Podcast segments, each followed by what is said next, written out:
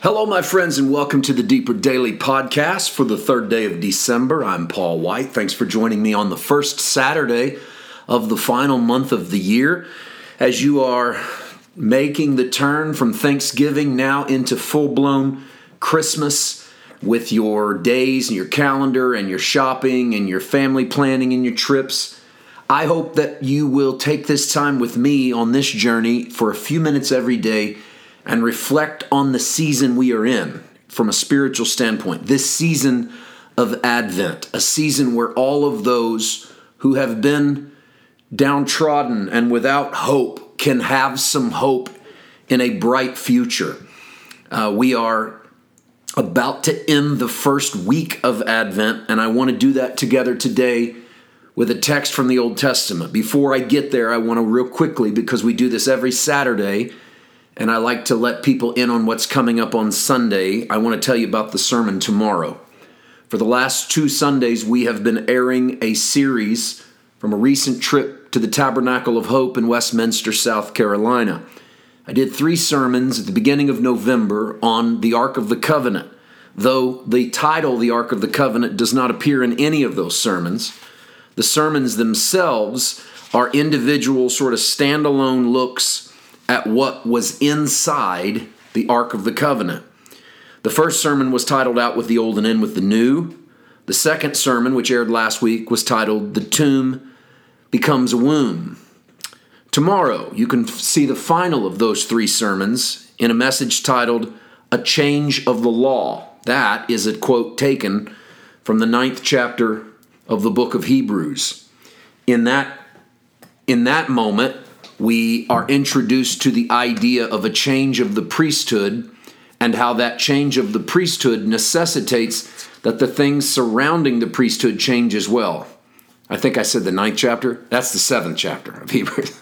Um, and in that, we are investigating the Omer, which is a tithe, a tenth of manna that went into the ark, and Aaron's rod that budded.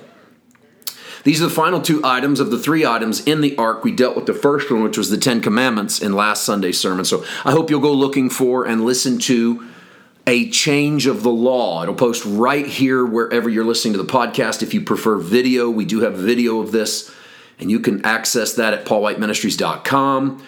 Paul White Ministries Facebook page, or our YouTube channel is PWM. I hope you'll go over there, search that out, subscribe. We put up two full length videos a week plus seven little nuggets of grace, clips from our sermons from the last decade plus, and that'll give you a little something every day. Okay, Advent. I want to take you today on the seventh day of this Advent season to the very first evangelistic or uh, evangelism verse in the entire Bible.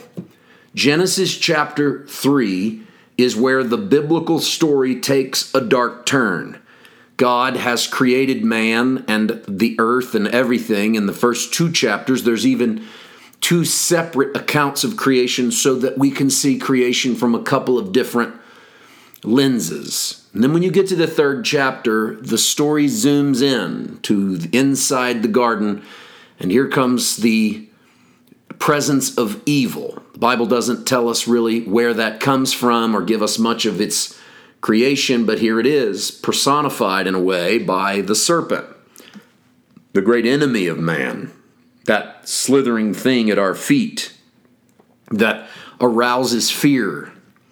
That serpent has a conversation with Eve and convinces her to partake of the tree of the knowledge of good and evil.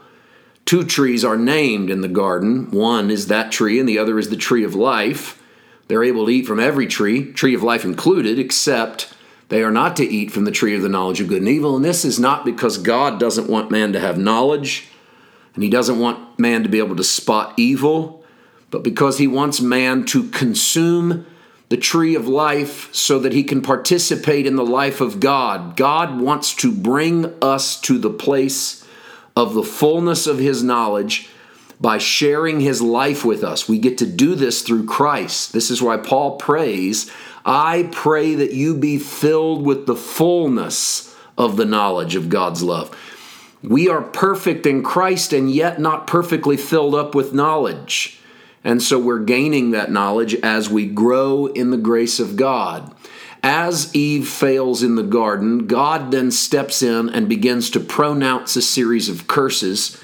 But also, God, from his own mouth, gives the first prophecy of the Messiah in the entire Bible. St. Augustine, years after Christ's resurrection, a couple hundred, 300 years after the resurrection plus, um, made the comment that in Genesis 3 we are given permission to see Jesus in this prophecy. And I know we didn't need his permission. I'm only sharing that with you because it shows that for you know 16 1700 years we've been we've had a written record of the church finding Jesus all the way back in Genesis 3. Here's the verse. I will put enmity. This is God talking to the snake by the way. I will put enmity between you and the woman, between your seed and her seed, and he shall bruise your head and you shall bruise his heel. This is what the scholars and the ancients called proto evangelion, proto the first of its type. Evangelion is the presentation of the gospel. This is the biblical record's first presentation of the good news. The good news that God was going to send something to crush the head of evil. This is spectacular that in the earliest pages of the Bible, we have a prophecy of the crushing of the head of everything that is evil. And I do not believe that this is something that is still to come in the future, but that we in this season of Advent celebrate the arrival of the Jesus who did crush under his feet the head of the evil one, who is in the position of authority, even in this hour. God promised it, Jesus fulfilled it. You can receive it. Let that which opposes you be crushed underneath the feet of Jesus. Advent Day 8 tomorrow. God bless.